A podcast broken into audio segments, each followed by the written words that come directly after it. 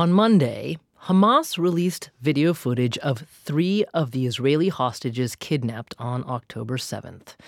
One of the three women in the video speaks emotionally to criticize Prime Minister Benjamin Netanyahu and to plead for a ceasefire. It's not clear if she had been told to send that message.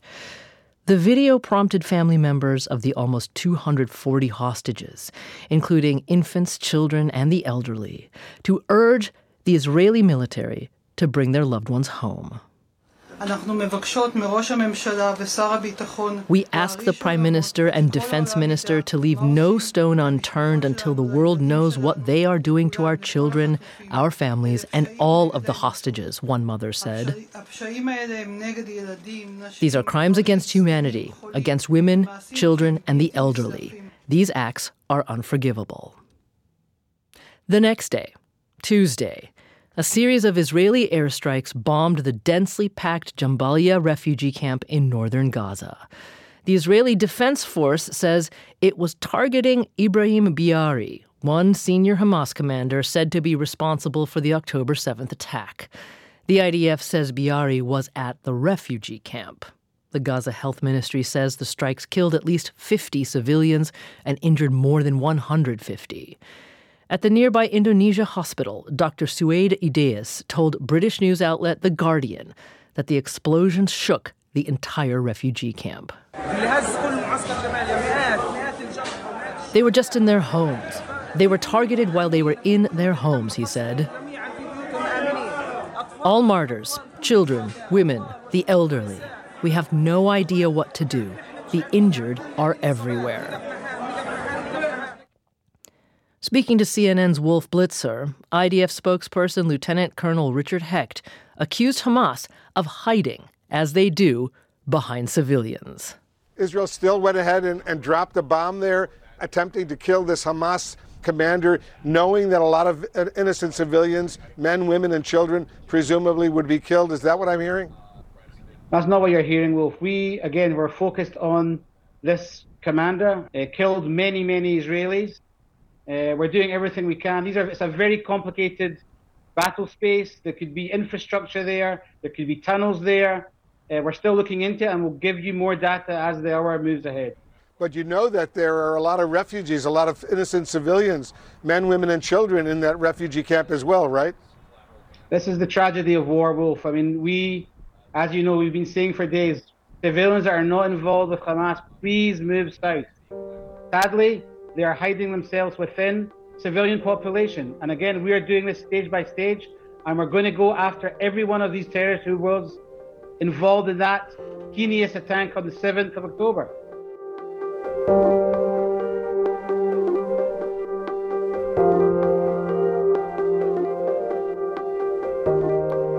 This is On Point. I'm Meghna Chakrabarti. At this moment, it may seem impossible to imagine an end to the Israel Hamas war. But people deeply familiar with the aftermath of terrible conflict insist that, in fact, the war's end must be imagined, must be visualized, and must be planned for now. Because if it isn't, the war's aftermath could be longer and more destructive than the war itself. And how do these observers know? Well, one of them worked at the United States State Department in 2003. He led a team charged with planning how to rebuild post invasion Iraq. And he watched in dismay as that plan was ignored by the Bush administration and invaded Iraq fell further apart. Major combat operations in Iraq have ended. In the Battle of Iraq, the United States and our allies have prevailed. Um, the read we get on the people of Iraq is there's no question but what they want to get rid of Saddam Hussein, and they will welcome as liberators the United States when we come to do that. Things change. Uh, we had a plan that anticipated, I think, that we could proceed with a occupation regime for much longer than it turned out uh, the Iraqis would have patience for. And their basic approach was that they couldn't really foresee exactly what was needed, so they were going to wait until they got there and then they were going to make recommendations. Everybody agreed that Saddam should go. Everybody would like to have democracy afterwards. Nobody had a clue what the challenges are ahead. We're asking British and United States to put the principal system for us how to go through democracy. Okay? And the American officials who were up there on the platform didn't have answers. He was working with the wrong Iraqis. We're talking about the Iraqis who brutalized, traumatized this nation for 35 years. Shortly, I will issue an order on measures to extirpate Ba'athist and Baathism from Iraq forever. Yeah, it got scrapped. And all that happened in about a week's period. Well, how'd you feel about that? I thought it was a mistake at the time. By doing that, you have made those people part of the problem instead of the making them part of the solution. I don't mean this at all condescending, uh, but when you're teaching a youngster to ride a bicycle, you don't keep your hand on the, on the, the seat the whole time. At some point, you have to take it off. Stuff happens, and it's untidy, and freedom's untidy, and free people are free to make mistakes and commit crimes and do bad things. They're also free to, to, to live their lives and, and do wonderful things, and that's what's going to happen here. What was the plan uh, with regard to a possible negative reaction from the Iraqi people? And also, specifically, what was the plan with regard to securing any weapons of mass destruction? I frankly feel we were never given real answers to that, and I have a feeling that it's because there wasn't a serious plan. Uh, and I think at this point we're paying a serious price for it. Tom Warrick, welcome to On Point, and I wonder if uh, that brings back memories. uh, yes, Magda, uh, good to speak with you. And yes, it does. I recognize um, individually uh, many of the voices that we've just heard are, are friends of mine or people I worked with uh, as we tried to work our way through what was going to happen after Saddam Hussein was eliminated. Uh, it was clearly a very difficult time. Good or bad memories, let me ask? some of both. Um, there were some real heroes and, and patriots on all sides, on uh, uh, both the U.S. side, the international side, uh, and the Iraqi side. Uh, a great many uh, Iraqis lost their lives, uh, not just during the war, but in the chaos that followed afterwards. and as I look back, there are, are clearly uh, a number of lessons that uh, would, uh, I think, be important for whoever is going to be thinking about post war Gaza to bear in mind. Mm. history teaches there have been some good examples and there have been some bad examples. And mm. the challenge right now is to come up with something uh, that will will make the sacrifices and suffering uh, that we've already seen and that is yet to come uh, something that really does uh, turn the corner towards a better future for uh, for the peoples of Israel, the Palestinians, and the entire Middle East. Mm. Well. You're listening right now to Thomas Warrick. He's currently a senior fellow at the Atlantic Council. But in 2002 and 2003, he worked in the U.S. State Department, as I mentioned, and he led what was called the Future of Iraq project. And just to jog our memories a little, the Future of the of Iraq project was a State Department initiative. Lots of working groups with various experts, both U.S. and Iraqi, trying to plan every little thing that would need to be done after the U.S. invasion of Iraq in order to shore up, rebuild infrastructure of the country, and create a functioning democracy there. Now, for those who remember, the Bush administration essentially dumped the Future of Iraq program plan, just threw it out uh, in favor of giving the lead to the Defense Department and then Secretary of Defense Donald Rumsfeld. So, Tom Warrick, fair summary that your plan and your group's plan was never fully or even partially enacted in Iraq? Well, parts of it were, uh, and it was interesting. The the things that were done, for example, to stabilize Iraq's currency after the war. Uh, uh, that ended up going quite well. Uh, we had brought in experts in economics, uh, Iraqis who had worked at the United Nations, uh, and they did a superb job, uh, you know, changing Iraq's currency from something that featured Saddam Hussein's picture on it to, to something that had uh, uh much more acceptance among the Iraqi people. Uh, there were other examples where uh, people that we worked with ended up becoming cabinet ministers, members of parliament, leaders of civil society. Uh, but unfortunately, during the very crucial early months, uh, uh, there were a number of, of really flawed ideas, or indeed the absence of ideas.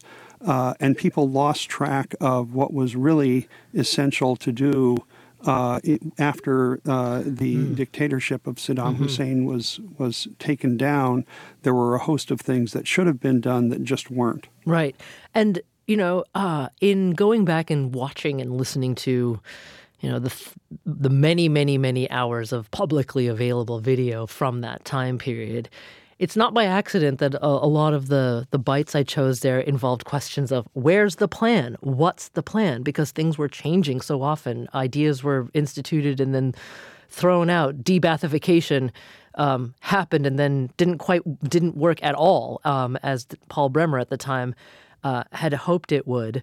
So we'll, we'll talk more about the importance of having a plan from the beginning in a second. But but Tom Warrick, I wonder if the first lesson that um, Israel might garner from your experience regarding Iraq some 20 years ago comes from the fact that it seems like there was a massive divide in opinion in terms of how to manage post-war Iraq between the Defense Department and the State Department. I mean, I think that's that goes without saying. And the administration went with the Defense Department. So having that massive divide in what to do hampers any ability to effectively plan for a post war scenario, does it not? Uh, it does indeed. And in fact, uh, from what we're seeing so far, I'm watching the Israeli government go through almost exactly the same sequence of steps that the U.S. government uh, went through back in 2002 2003. Uh, so, for example, uh, initial planning for, for post conflict Gaza uh, looks now to be uh, worked on extensively by the Israeli Defense Forces J5, their planning directorate. Uh, and the military, which in in advanced societies usually does a great job of, of doing military planning, uh, always seems to have challenges when it comes to to having the civilians take over, mm. and that handoff is what many of us are most concerned about. Tom Warrick, hang on. We have a lot more to hear from you in just a moment, so we'll be back. This is On Point.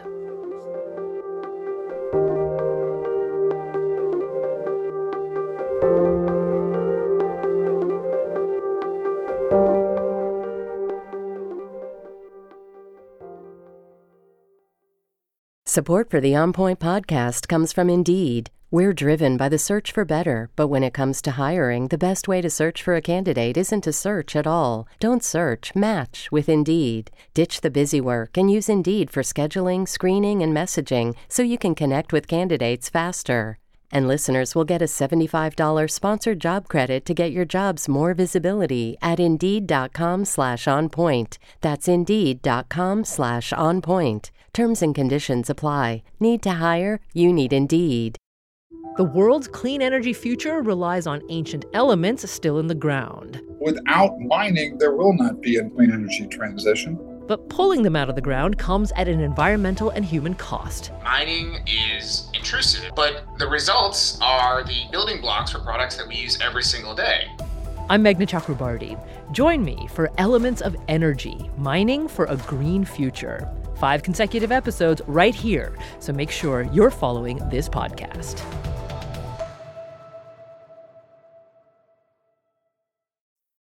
This is On Point. I'm Meghna Chakrabarti, and today Tom Warrick joins us. He's currently at the Atlantic Council, but in 2002 to 2003, he was at the U.S. State Department heading the Future of Iraq project, which was the State Department's effort at coming up with a post invasion plan when the United States toppled Saddam Hussein. And given that experience, Warrick has a series of suggestions for the path forward uh, for Israel, the region, and the world at the end, I know it's unimaginable right now, but when the end of the current Iraq Hamas, war comes. Now, um, Tom Warrick, I'd love, we're going to go through some of your suggestions here that you recently published in the New York Times, but I'd love you to couple them with stories uh, from inside the room in 2002 and 2003. Because, for example, one of your suggestions is listen to what Gaza's residents want, that ordinary Gazans must have a say in their future.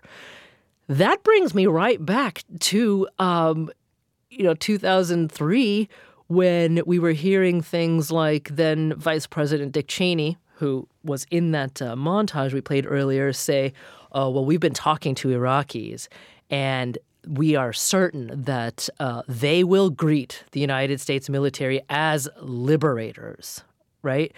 That was true Yes. for a hot second, maybe, but it was definitely not how the Iraqi people felt. So the arrogance there felt dramatic and spectacular then, even more so now. Do you get the sense that Israel, the Israeli leadership, is in any condition at the moment to even think that listening to ordinary Gazans is a worthy thing to do now? Well, some Israelis are, um, uh, others obviously less so. And certainly uh, the terrorist attacks of October 7 uh, have forever changed uh, the thinking of, of millions of Israelis. Uh, and that's one reason why uh, it seems like, like post war Gaza. Is so far away, and, and that it'll be hard to imagine how to make things better. And then you have statements by uh, Israeli officials that matched something of what we were hearing from U.S. officials after 9 11 when it talked about uh, a war on terror and eliminating Al Qaeda.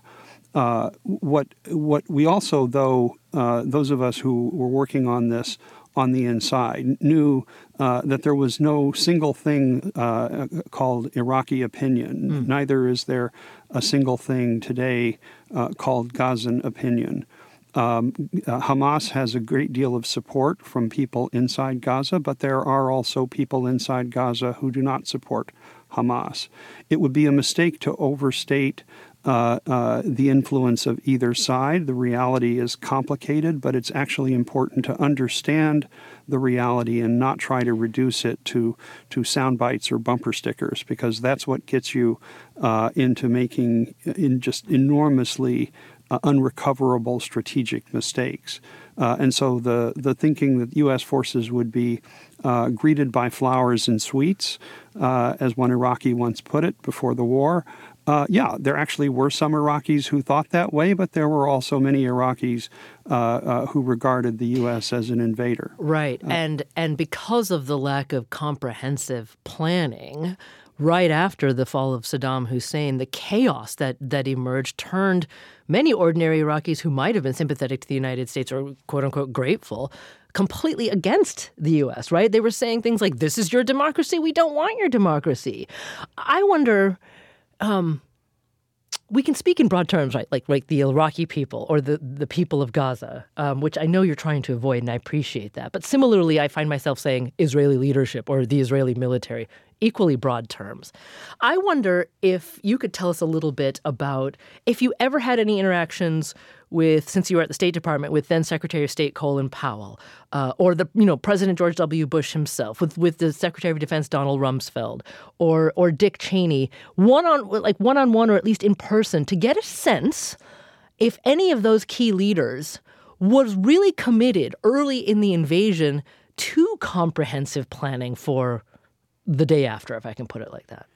Um, everybody had a slightly different view of, of what their priorities were. Certainly, uh, Secretary Powell, for example, in the, the crucial months before the invasion, uh, was was focused almost exclusively on winning Security Council authorization for for the invasion that was to come. Uh, that was his top priority, and as we all know, France blocked it in the Security Council, and so we never got what was called the second resolution. Um, what happened, though, was there were several key officials in the Department of Defense who were deeply and personally committed uh, to a vision for post war Iraq that turned out to have been fundamentally flawed. Uh, uh, they very much wanted to believe what some Iraqis were telling them. Uh, and I've got no doubt within Israel uh, there are similar voices today putting forward completely unrealistic ideas uh, for what could be done uh, to end Hamas's terrorist threat to Israel. Um, and there are also going to be Israeli leaders who I think have a, a deeper understanding of what the challenges are. Uh, I've noticed we've started to hear some some really interesting key phrases. Uh, uh, from U.S. leaders who are talking to the Israelis. So, um, uh, Secretary of State Blinken said at a congressional hearing uh, just the other day uh, that Israelis understand they do not want to occupy Gaza. Um, uh, that is a sign of, of uh, reality uh, that that's not going to be the best solution uh, from the Israeli standpoint. Uh, but then that leaves the question of okay, if not Israel, then, then who? what? Yeah, then exactly, who? exactly. Uh, and and you know there are very preliminary talks about what that might look like. But the thing I worry about, Meghna, is um, those those really interesting high level talks that high level officials like to have have to be matched by a lot of very serious, very detailed planning for for what I would call the basics. Uh, one of the things that happened in pre-war Iraq planning uh, was that some of the ideas that were being discussed at high level meetings were so, I have to say, fun and interesting. Um, uh, that they simply uh, soaked up all of the time of, of high level decision makers. And so the military plans got extensive airing, the diplomatic track got extensive discussions, uh, humanitarian assistance got all the time that it needed. And post war planning, if it came up, was like three minutes at the end of an hour and a half meeting. That is exactly what gets you into these forever wars and these situations where the failure to plan adequately ends up crippling what happens afterwards. You just so I want to be sure I heard you correctly that in these meetings sometimes post-war planning would be almost an afterthought at the end of the meeting. Well, it would be on the agenda. We would get that far, um, uh, but but a host of decisions really have to be made right now by the government of Israel, by governments like the United States, uh, Britain, Germany, France, uh, uh, in the Middle East. Uh, and and getting those decisions talked through and getting people to a place of consensus so that they can then start putting together the money, the people, uh, the equipment, uh, all of the things that are, that are going to be necessary to try to secure the post-war. All of that takes time. Uh, and the idea that, well, we can wait until uh, after the military victory is won is one way to assure that the post war will not go well. Mm. Uh, and so these things have to get the attention they need right now, uh, even though other uh, subjects have this tendency to dominate high level policy discussions. So um, we're going to hear from an Israeli in just a moment. Uh, but I want to ask you briefly about another one of your suggestions. Uh, it's actually the first one: end Hamas's culture of economic corruption in in yes. Gaza. And the reason why I wanted to spend a minute on that one is that it seems as if. Uh, the importance of that also comes straight out of the United States mishandling of post war Iraq, right? Because there were yeah. massive failures there in partnering with uh, Iraqis who um, either would not or could not end, uh, you know, Iraqis' uh, uh, Iraq's post or Saddam Hussein era history of of corruption, and it just got worse in Iraq as billions of U.S. dollars were poured into uh, post-war Iraq. How much do you think that that f- hampered any possibility of faster and more cohesive reconstruction of the company? And do you think that that's a lesson that is urgently needed to learn uh, in the Israel Hamas situation? Oh, absolutely. Um, I was for 10 years the Department of Homeland Security Deputy Assistant Secretary for Counterterrorism Policy. Uh, and people in the United States, and even more so in Israel, have a deep understanding of the way Hamas rules Gaza. Uh, it is it is corrupt to its core. It's uh, you know everything is in the service of Hamas having its military capabilities and the ability, as we saw on October 7, to carry out truly horrific terrorist attacks. Um, but Hamas controls much of the the budget, the hiring. Uh, uh, things can't move in many cases without Hamas uh, getting its cut. Uh, uh, and so uh, it's going to be essential from Israel's standpoint that this culture of corruption be ended. Uh, this is turned. This is going to turn out to be one of the hardest things to do, as we discovered with Iraq. Uh, we knew going in, those of us who were involved in in real post-war planning, uh, knew how deeply corrupt uh, Iraq had been under Saddam Hussein and his family, who had amassed enormous wealth uh, uh, by the way they had structured the entire Iraqi state. Um, and and you know one of the most important things in the real State Department plan that never actually has been made public was the idea of of coming up with uh, a system that would end that type of corruption. Uh, instead, what happened uh, set up Iraq for what's called the Muhassasa system, whereby the political parties control government ministries. Uh, uh, and this has, has been the subject of numerous demonstrations by the Iraqi people who want to be out from under this system. Uh, it was it was the it was not inevitable. It was the byproduct of U.S. government decisions uh, about how money would be handled within the Iraqi government. Uh, mm-hmm. This is this is enormously important uh, for Israel's long-term mm-hmm. security and for the people of Gaza to have a, a more prosperous future uh, and to be able to rebuild that that we get this right. So let me ask you: your question, your suggestions, Tom, include, as I mentioned, end Hamas's culture of economic corruption in Gaza. Listen to what the Gazans want. Um, as we talked about, change the educational curriculum, find a path for Gazans to write a constitution that leads to uh, healthier democracy, uh, show Gazans that Israel is prepared to help rebuild the Gaza Strip economically and border security for Gaza that Israel can live with and not a siege. Mm-hmm. On paper, these look like uh, sort of hard won and intelligent suggestions based on your experience. But I've got to ask I mean, you talked about the disconnect between um, what happens in discussions at, at roundtables versus what's actually happening on the ground. And for as long as the Israeli military is making decisions, like we saw yesterday, and sending missiles to a refugee camp, uh, killing dozens and dozens of people just to, you know, just to to get one Hamas leader, as long as it's razing Gazan neighborhoods, is it not completely ludicrous to think that the people of Gaza would would cooperate at all with any Israeli efforts in post-war planning because it's inevitable that they will just see it as a terrible reoccupation. Shouldn't someone other than Israel lead the post-war planning? Well, I mean, the, yes is the short answer to that.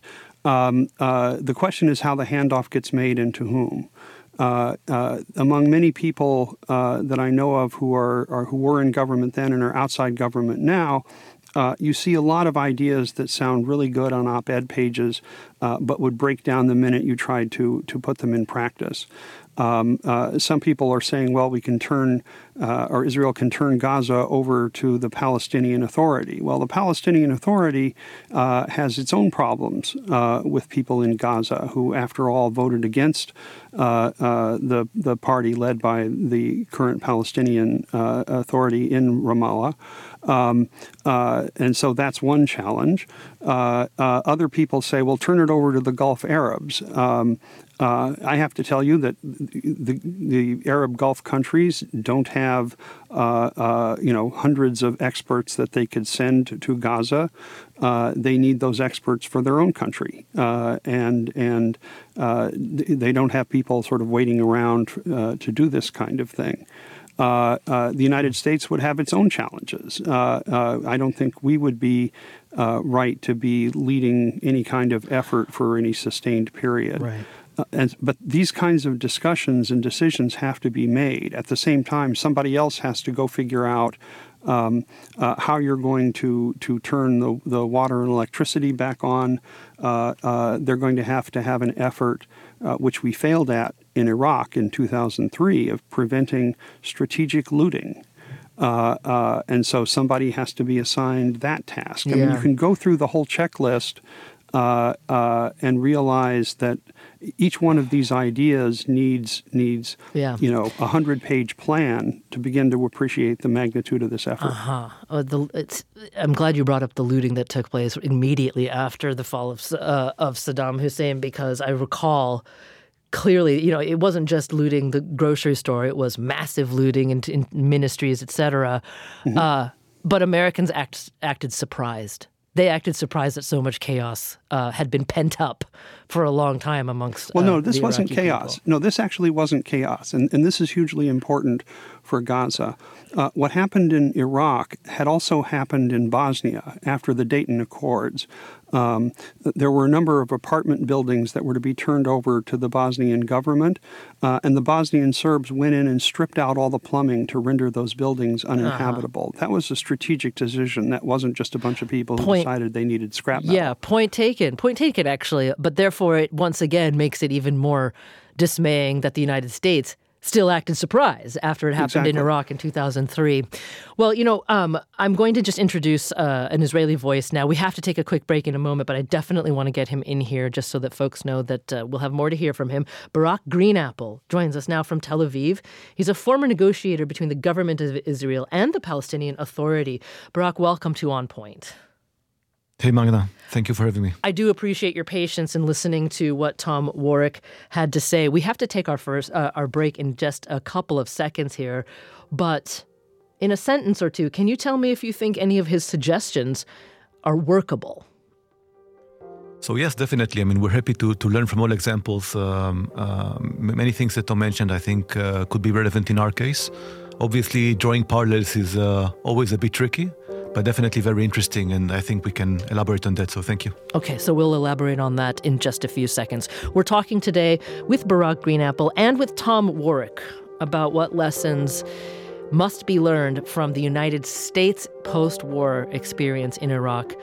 Now, looking at what will happen in the aftermath of the Israel Hamas war. More in a moment. This is On Point.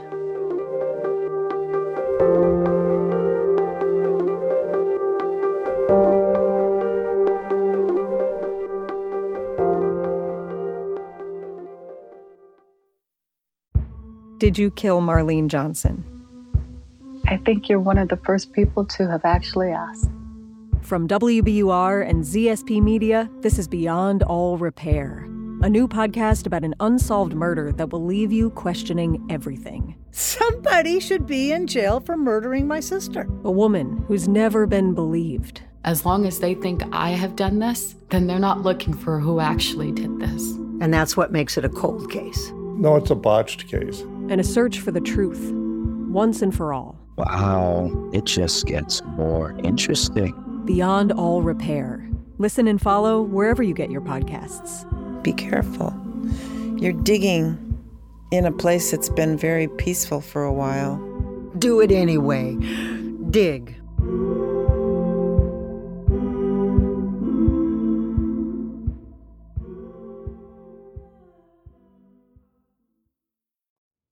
You're back with On Point. I'm Meghna Chakrabarti. A note about a show we're working on for later this week.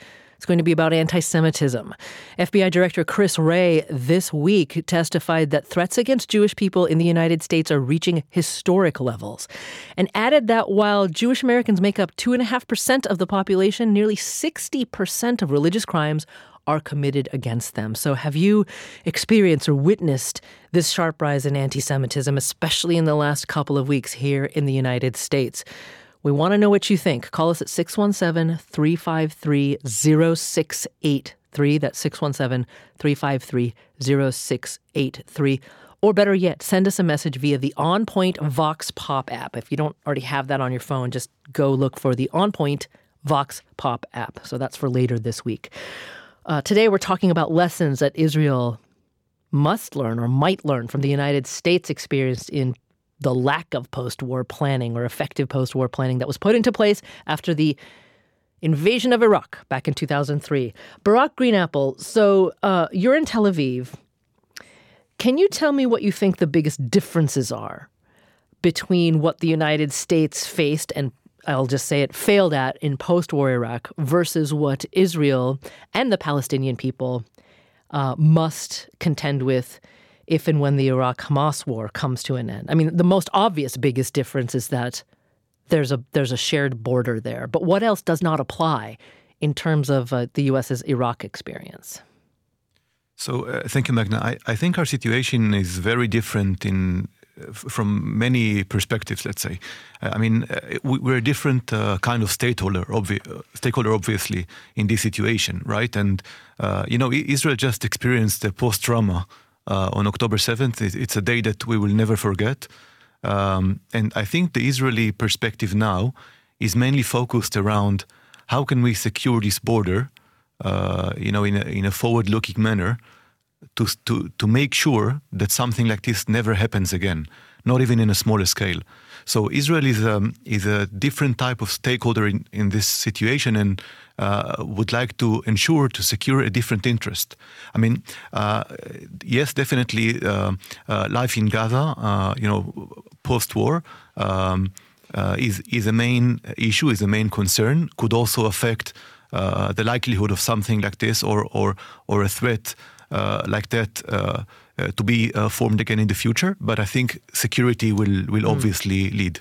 Well, it's clear that one of the things that Tom Warrick is trying to advance now is uh, is the view that uh, Israel's border security with Gaza is intimately, essentially related to a sense of security within Gaza for the Palestinian people. You cannot really separate the two. Do you think that that truth is uh, uh is adequately understood by Benjamin Netanyahu, Benny Gantz, uh, and D- Defense Minister Yoav Gallant? I think currently they, they understand the situation very well. But again, you know, pre October 7th, uh, there was an understanding that uh, uh, Hamas is weak, uh, it, it, it, it's deterred. Uh, it, it will not operate or will not try any large operation for, for a host of reasons. Uh, and, and this conception obviously collapsed uh, and and I think uh, uh, everybody was taken by surprise and, and shock, also by the scale of this of this invasion. Um, and I, I, think obviously at the end of this war, uh, we cannot go back to the same situation we, have been before. I don't know what the reality will look like on the ground, but mm. from the uh, mindset standpoint of mindset, we'll be at a very different place of what is possible, what is not possible, uh, what are we uh, keen to to allow uh, how will this relationship look like from the viewpoint of uh, providing water, electricity, uh, trade, um, other necessities. It's going to look very different. Yeah. I'm certain. So Barak, let me just ask you um, because we've been hearing this over and over again uh, from from people, most especially the Palestinian people themselves. It's the idea, the assertion that true security for Israel in any post war situation can only come with the end of occupation.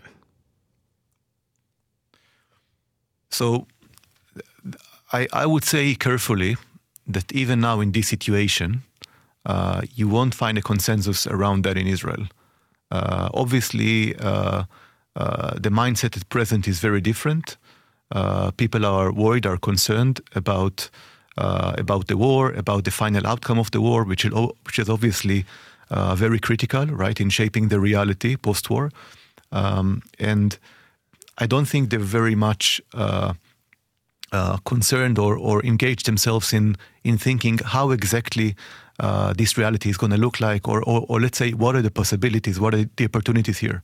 Because we're basically licking, licking our wounds. We lost mm. so many people. Uh, we have uh, 240 hostages still in Gaza. Mm-hmm. You know, mm-hmm. women, children, uh, elderly, disabled, uh, and and possibly even more hostages. I don't. I, am not sure we have the final number by now, um, and we will. Uh, we would basically like to make sure that we we see them all coming home. So we have different uh, bigger fish to fry, I would say, at this point. I, I, there is a degree of understanding that the pre October 7th reality cannot continue but does it lead people necessarily uh, to the conclusion that uh, now is the time to seek uh, a political solution or, or, or, the likes of it? I, I, I don't think uh, we're there just yet. It's very premature. Hmm. Well, Barak, stand by here for just a moment. And Tom Warrick, hang on for a second as well, because I want to bring Hiba Husseini into the conversation for a few minutes here. She's joining us from East Jerusalem, and she served as a legal advisor to the peace process negotiations uh, in the Middle East between 1994 and 2008. Hiba Husseini, welcome to On Point. Uh, thank you very much for having me. Can you first tell me a, a little bit about? Uh, Tom Warrick had mentioned earlier about the centrality of the Palestinian Authority in potential um, post war planning for Gaza. Uh, do you think the PA is in the position or has the, the credibility amongst the Palestinian people themselves to, to take a major role here? Um, the Palestinian Authority uh, has lost a lot of its legitimacy and credibility over the years because it couldn't deliver security for its own people and could not find a, a resolution to this prolonged conflict. So, um, to take immediate, full immediate responsibility will be very difficult because uh, even right now in the West Bank, is uh, the, the PA is not able to do so. Uh, we see the Israeli incursions into the refugee camps every day. The West Bank cities are all uh, shut down uh, by the checkpoint, Israeli checkpoint. So to go into Gaza and assume responsibility will be, uh, it has to have the resources, it has to have the legitimacy, and it has to have the support from the international community. Uh, so that uh, the, the PA can play a role as part of a larger group mm. that would assume responsibility. Uh, uh, I think the, the way I would look at it is we divide the, the, the issues into timelines and uh, milestones. Uh, following an immediate ceasefire, which I hope would be today rather than tomorrow, given the humanitarian crisis in Gaza, um, the, we, we have to have immediate uh, relief and, humanitarian assistance, medical support, water, food, electricity, and so forth. So there has to be planning for this, and the PA should and must be part of this plan. Uh, along with other uh, relief agencies like the UN, Red Cross, Red Crescent, uh, other internationals. Then, then we will think about uh, the political sphere, the, the, step number two. And step number two would be how, how to think about uh, the, the, the, structure of the governance in Gaza. Um, and the structure uh, and how we can uh, connect, connect the Palestinian Authority to, to Gaza to reassume its role because uh, I do not believe in any way that Israel can go back and reoccupy the Gaza mm-hmm. Strip and, and deliver any kind of um, uh, assistance or support or humanitarian assistance or even a horizon for a political resolution in the future. I see. Well, Hiba Husseini, uh, forgive me for having to uh, uh, curtail our conversation because I just have a few minutes left in the program, but I thank you so much for joining us today. Thank you. Barak Greenapple, let me ask you one more question because it suddenly occurs to me that we've been having, I've been negotiating this entire conversation here uh, with the undercurrent of a presumption that Israel is successful in its stated goal, its immediate stated goal, which is to eradicate Hamas from the Gaza Strip. Um, I wonder if, in the event that Israel does not achieve that, which is I would say, somewhat likely, given that it's not just uh, the leaders of Hamas which uh, which are at issue here, but the uh, uh the forces and the ideas uh, that animate Hamas, which you can't just sort of you can't bomb that out of existence. So, if some sort of Hamas influence uh, survives and persists in Gaza amongst the Palestinian people. How does that change or have an impact to what the post war planning has to look like? So, so I agree with you. It's it's really hard to predict at this point uh, how the day after is going to look like precisely. And you know, we can build scenarios right now. We can try to game it out, but it's all built. Uh, it's all you know. To be honest, it's all based on very very strong assumptions. So you remove one assumption, and the whole scenario or model collapses. So uh, I think the hosted situation will matter a lot. Um, also, um, the degree of success of the of the ground operation. But again, the, the ground operation doesn't happen in a vacuum. There, there's the hostage situation, which obviously uh, is a main shaper of, of everything that's happen, happening nowadays. Um, and I, I, don't think it's only Hamas. I mean, there's uh, Islamic Jihad as well uh, and uh, the fronts and uh, uh, Shuhada al-Aqsa and other organizations. So there are many factions and armed people in Gaza. And we, are not only talking here about military Hamas, there's a whole Hamas system, mm-hmm. right? And people estimate between 80,000 and 100,000 uh, uh, people who are affiliated with Hamas in different roles in uh, within their system. So what do you do with these people, right? I mean, you have to do like a de-Hamasization uh, of the strip. Uh, it, all of these questions are, are super complex. I mean, who who will be the negotiating negotiating partners? What would be the structure? How will uh, Gazans' voice be heard? who will be the representatives, and what level of support will they receive? So, so many questions questions at this point. I think it's really the time to to uh, raise all the important and and uh, interesting questions now. So we have to ask ourselves ourselves a lot about each scenario and be completely honest with ourselves uh, about what is realistic and what is less so. I mean, and and so far all the uh, scenarios that I heard, all the models for the uh, post-war planning. Uh, I mean, can I tell you now that even one of them sounds um, completely, uh, you know, implementable and uh, even manageable or, or sustainable uh, once established. I can't. I'm afraid I can't say that. So um, it, it's very hard to know at, at this point uh, how will that look like. But maybe to, to answer your question a bit more accurately. So obviously things are going to change. You know, Israel was uh, was ready to provide natural gas to Gaza, right? So they can uh, uh, the Gas for Gaza project, so they can triple and quadruple their electricity generation. Uh, uh, it was ready to uh, supply mm. more water, uh, increase the volume of trade, uh, allow more workers to come to work daily in Israel. So things were moving kind of in a in a positive direction. I, I won't say that there weren't any problems. There were obviously, but uh, uh, there were some good prospects, I believe, yeah. and and now none of that would be possible. And we we have to. I mean, it's going to be a very different reality mm. in terms of the relations between uh, Israel and the Gaza Strip. Uh huh. Well, Barak Greenapple, former negotiator between the government of Israel and the Palestinian Authority, joining us today from Tel Aviv. Thank you so much for being with us. Thanks so much for having me. Tom Warrick, I want to spend the last few minutes of the conversation uh, with you because so much of the language that we've just heard over the course of the hour, I mean, it does so, it sounds so strikingly similar to um, 2003 Iraq and the United States. I mean, Barak Greenapple just talked about the idea of, you know, is de-Hamasification possible? Of course, that immediately sprung to mind de-Baathification in Iraq, which backfired in the United States uh, faces. Uh, uh, terribly. So, so with that in mind, Tom, I just want to play one last clip and get a thought from you on it. Um, it's from Kanan Makiya. You know him well. He's a respected Iraqi scholar and dissident. And back in 2002, 2003, he provided much of the moral reasoning used by the Bush administration to justify the Iraq war. Makiya ended up bitterly disappointed in both American and Iraqi failures that dragged on for years and years after the invasion. But back in 2003, he told PBS's Frontline that he was hopeful and he knew what was at stake. This is a huge engagement.